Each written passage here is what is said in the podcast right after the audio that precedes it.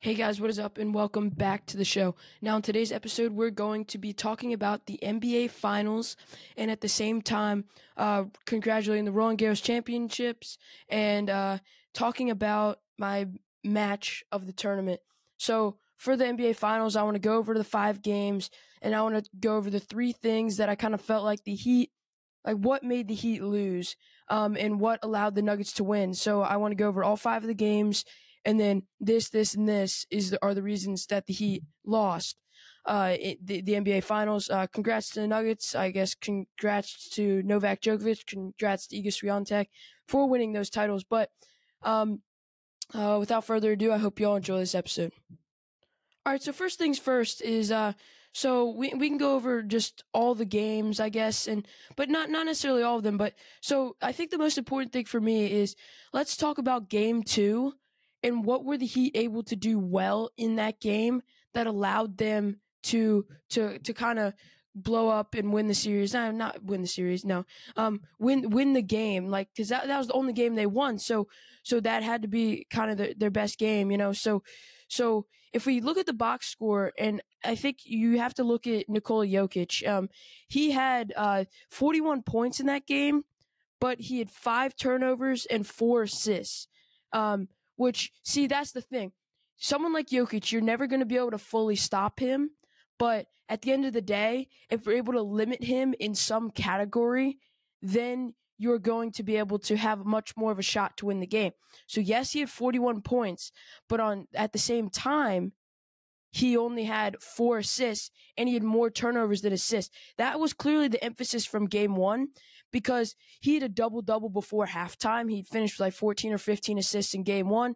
So I think the Heat decided that in game two, they're going to limit Jokic in the passing game because the thing with Jokic is he what he makes the role players on his team seem more than role players sometimes because of what he's able to do with the ball in his hands, um, like passing it, you know. So uh, I think that the Heat put the emphasis on that, and that was uh, partially of what allowed them to win the game. But not only that, this was their best shooting performance of of the entire series. They shot 48% from the field and 48% from three. Uh, it was just an all around better game from the Heat uh, because in game one, the Nuggets, that was when they were having their big wide open threes problem. The Heat were 5 of 16 on wide open threes. Michael Malone was not happy with that. And then in game two, the Heat put the emphasis on that. They shot the ball better. They limited Jokic in in in one of his best categories um, because he tends to be he can obviously score as we all know, but he tends to seem to have the tendency to be a pass first guy, shoot when he's open, but pass pass uh, more like more readily available to pass the ball. And so the Heat shot better and they they defended better, and that that was the difference in in that game too, which was which allowed them to take game two and go back home, and it allowed them everyone to think, hey, this this Heat team has an opportunity to win based off the way they played in that game too. But in game three, it was it was really an opposite performance. The Heat shot 31% from the three, 37% from the field. Uh, we they they allowed Jokic to get 32, and not only that, they allowed two triple doubles. They they not only were they unable to limit uh, uh, Jokic, they were also unable to limit Jamal Murray as well. It's a it's a two way it's a two way um thing going on with that. Like it's hard to limit them both, but you can't allow two 30 point triple doubles in the same game and expect to win the game, you know? So that, that, those were, th- there was a lot of contrasts from games one, two, and three. They played poorly in game one. They, they, but they, they figured out what they were doing wrong. And then in game two, they, they limited Jokic in a category, but then game three, the Nuggets just went to town on the Heat, two triple doubles, uh, holding them to 94 points, and the Heat were unable to shoot the basketball ultimately at the end of the day by game three, games one and games three. So, but for like games four and five, it wasn't, it overall wasn't really much different of a game. Um, I mean, I feel like we got to more get into the three things that I feel like the Heat were doing wrong overall in order to like go over this. Like I I I think so. The three things for me were uh, Jimmy Butler. The, these are the three issues: Jimmy Butler, the shooting and ultimately the team on the other end, uh, especially Nikola Jokic. So, anyways, I'm not even sure where I was at, but uh, Jokic, Jimmy Butler, and um, uh, the shooting overall. So I think the first things first is is the shooting of the Miami Heat was not. It, it was reminiscent of the regular season. So what had gotten the Heat to the final for the most part was the fact that their shooting had massively improved. They were like 20 they were like bottom 5 in the league in a lot of categories um, in terms of shooting, especially from three-point shooting, which the amount they've invested in that like Tyler Herro obviously was injured, but that that's when it improved, but Tyler Herro, um, Duncan Robinson, Max Strus, they put a lot of emphasis on improving that but overall, it just during the regular season, it was not there for them. Uh, they were bottom five. They're at least bottom ten in almost a, like most shooting categories, especially three point shooting. But in the playoffs, like the first few rounds, they I mean at times they had a couple they had a few bad shooting nights that were like the regular season, but but overall, it was a much better shooting uh, form for the Miami Heat throughout this entire playoffs. But when it came to the NBA Finals, the one game they won, yes, they shot 49% from the field and from three point range. But the other games, it was it was in the 30s, 30% uh, for every single other one of the games, and it was looking a lot like the regular season. And th- that is not the time to shoot poorly against what is the best team in the league in the NBA Finals. It just seemed like their their fire had run out uh, it, it, when the NBA Finals happened, and so that that's number one. And number number two is is the their inability to stop Nikola Jokic. They they in that game too, they put an emphasis on slowing him down, which they did a great job of, but they were just unable to sustain it. I think that this this the skill of Jokic was part of it, but I also think that the size of the Miami Heat, their biggest guy that plays is Kevin Love, who, if I'm not mistaken, I think he's something along the lines of of 6'11, 6'10, that type of thing. I know Bam's there. Bam hustling, by the way. I mean, got to give him a lot of credit for for trying his best on that, but just it, it can become a size difference. And just being the best player in the league, they were having a lot of trouble on Jokic. They did a great job in game two, but when they have Jokic to worry about, and then they have had Jamal Murray, if Jokic, uh, if they were able to contain Jokic, it, was, they were just unable to do so. Um, uh, and, and, like the role players around them were playing well. I think the only player that sucked for the Nuggets this entire uh, postseason, or yeah, really, or at least the finals. I'm not sure about the entire postseason, but at least the finals was Michael Porter Jr. Uh, he was not good at all. I mean, if there's any guy for the Heat not to worry about, it was Michael Porter Jr. Christian Braun played well at, at time. Brown is it Brown? I think it's Brown, just spelled like Braun. Um, uh, anyways, uh, Jokic, Jokic and Murray, obviously their best two players played well. Aaron Gordon had some great sparks here and there, like starting games or or coming out uh, at certain points and and putting up ten or twelve quick quickly within a quarter or so. So I think overall it was a good good performance by the Nuggets. Uh, it just individual performances. Just Michael Porter Jr. was the only guy that wasn't good. But anyways, their their inability to control Jokic, uh, they did they were able to control him to some degree in game two. But other than that, it was just they were just completely unable to do so. Um, and it, the, the other, the third and final reason for me is Jimmy Butler. You know, I mean, you, you don't, you wouldn't expect me to say that because playoff Jimmy was averaging like 32 points. But then when the finals rolled around, I mean, even in the last couple of games of the Eastern Conference Finals, they had the opportunities in, in that game six to close it out against the Celtics because of what Jimmy Butler did. But it's just the inconsistency. In the game five, I think it was game five, he had no points in the first and third quarters. So I think that that that that was a big reason why they were that why they were losing the, the inconsistency from him.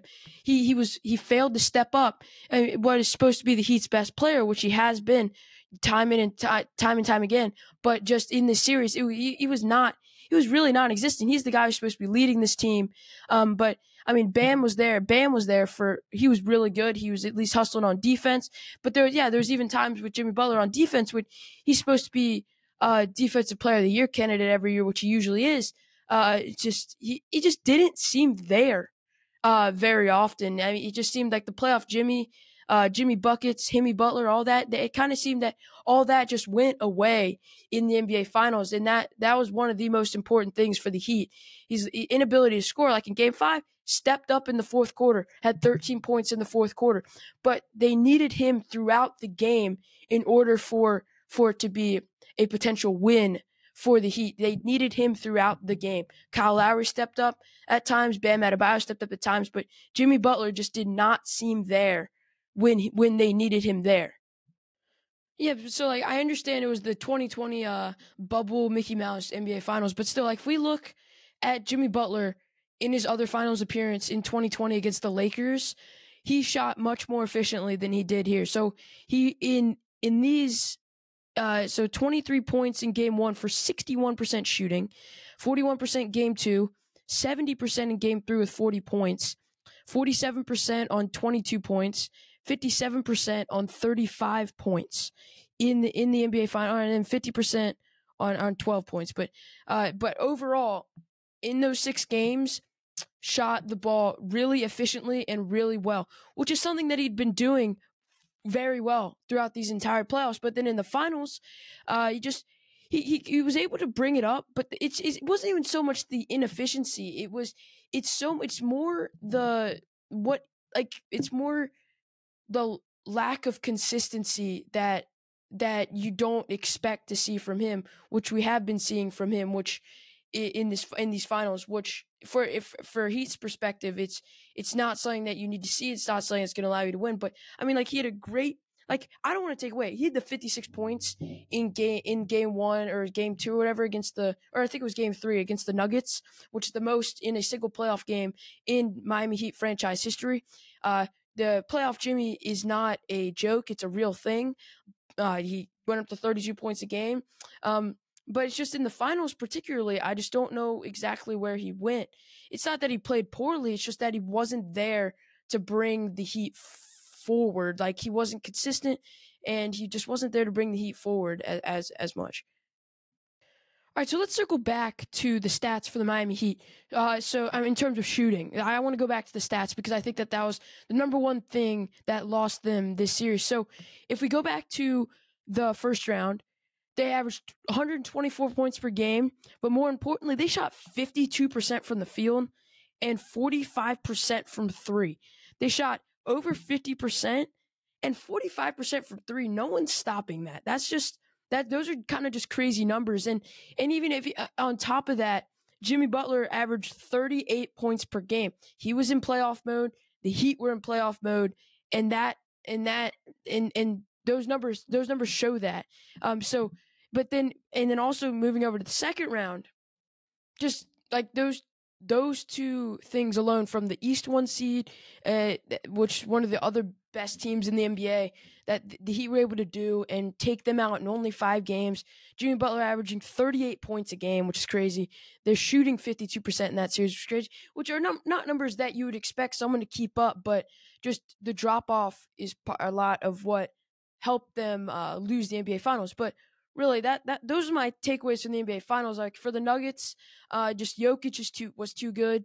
Uh, the the Nuggets were just overall too good for this Heat team. They they did the Heat did a lot of adjustments. They clearly tried to make some changes, but just overall they were unable to uh, to string together a consistently as a team long enough to to put more pressure on this Nuggets team, uh, and and the shooting fell off by the end. And but credit to the Nuggets defense, they did not play good defense from three point range games one and two, but they but they uh, turned it around. They played they played a lot better defensively in games three, four, and five.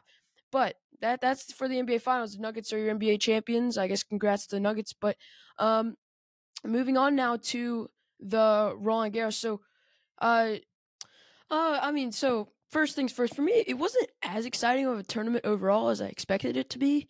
Um, but I mean, the, the couple of surprises for me was was Muchova making it to the final, where she almost beats. Uh, she she put Iga in her hardest match of the entire tournament. Seemed unstoppable. Iga's bakery was rolling around like but she had the closest match. She had the best opportunity to win. She was up a break in that third set, but was ultimately unable to close it out.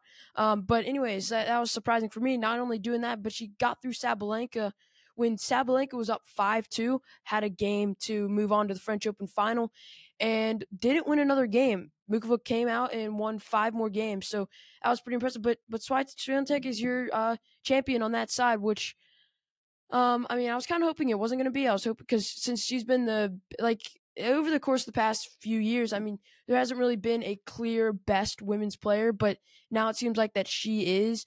Um, it, it, I guess it's a little disappointing to me just because not not so much that I don't like her, but I mean, I I do like her, but like I I, I just I wanted there to be a little bit of a shakeup. And on the other side, uh, Djokovic taking advantage of Nadal because we all know that without Nadal, he wouldn't win win another one of those titles, and that brings him to 23 Grand Slams all time. Um, and so, is he the goat? That's something for you to decide. Um, I haven't had my Nadal shirt on today. I know I'll be biased, so I'm not gonna make an opinion on there. I guess you you could easily make a case now at this point for Djokovic being the greatest of all time, and other people can't really argue with it. Um, but I mean, so but I mean, so Djokovic getting through an Alcaraz that was cramping, which I mean that's disappointing for Alcaraz because he was the guy that I thought was going to win the tournament, even having to get through Djokovic. Um, but I guess uh, Ruud, again making it to the final. He's made it to three. He's made the Roland Garros final last year, U.S. Open final last year, and Roland Garros final this year. I think he's going to be due for a major in the next couple of years. I think he's going to get one. He's only 24 years old, so uh, he's got to stay confident. You know, I mean, definitely the clay has been um, really, really good for him. I mean, he's been doing a lot at the Nadal Academy, and what like his game is is seeing a little bit like a little bit like Nadal's, like in terms of like what his shot tendencies are, because he's been spending more time there, which it's it's made him a better player overall, more consistent. And he, he was a guy who was flying under the radar a little bit because he did not have a great lead up to Roland Garros, but but once he got there, he was playing really, really well. Got through Rune in uh four sets. Uh, destroyed Zverev in the semifinals. A guy who's another guy who's coming back from injury and but was mm-hmm. playing really well. So I think Ruud uh, is going to be due for a Grand Slam at some point. Just depending on when that is, we're not sure. But Djokovic getting that 23rd Grand Slam, putting him ahead of Federer and Nadal. Uh, so up to you for the goat debate. Um, and uh, I mean, my match of the tournament was Baez versus Monfils in the first round. I mean, you know, th- there's other matches you could argue for, but that was the most exciting match. I mean, I turned it on and I was like, okay, it's Monfils. I mean, he's he's always been someone that I've loved to watch. He's always fun to watch, gets the crowd going, makes he's extremely athletic, makes some crazy shots. is is just fun to watch all around. And but but it looked like he's getting towards the back end of his career. We we all know that that Roland Garros we, we might might be his last tournament. We're not sure about that yet, unless he's playing now. I don't think he is. Um, he he got he pulled out a second round, got injured, but he was down six one four zero, and it was like, eh, it's unfortunate. Uh, his age is catching up to him. He's he's he's it's unfortunate, but but then out of nowhere, he wins. I, I mean, and so I mean, not on top of the fact that he was already fun to watch. I mean, just just the the complete turnaround. Like it was four one, and I was like, okay, just just go out, go out at least uh not not six six one six zero in the fourth fifth set. But not only that, he came back and won. Great rallies. He, he seemed so gassed, cramping a little bit, but but he pushed through all that and won the match. That that was like like whoa like when it got back to four all like some of the shots that he made he just by you have to feel a little bit bad for Baez but Monfils Baez first round is my match of the tournament. And it was a great Roland Garros overall. So Swiatek, Novak Djokovic, your champions. Uh, match the tournament for me, Monfils and Baez. And looking forward to Wimbledon now. We'll see what goes on there.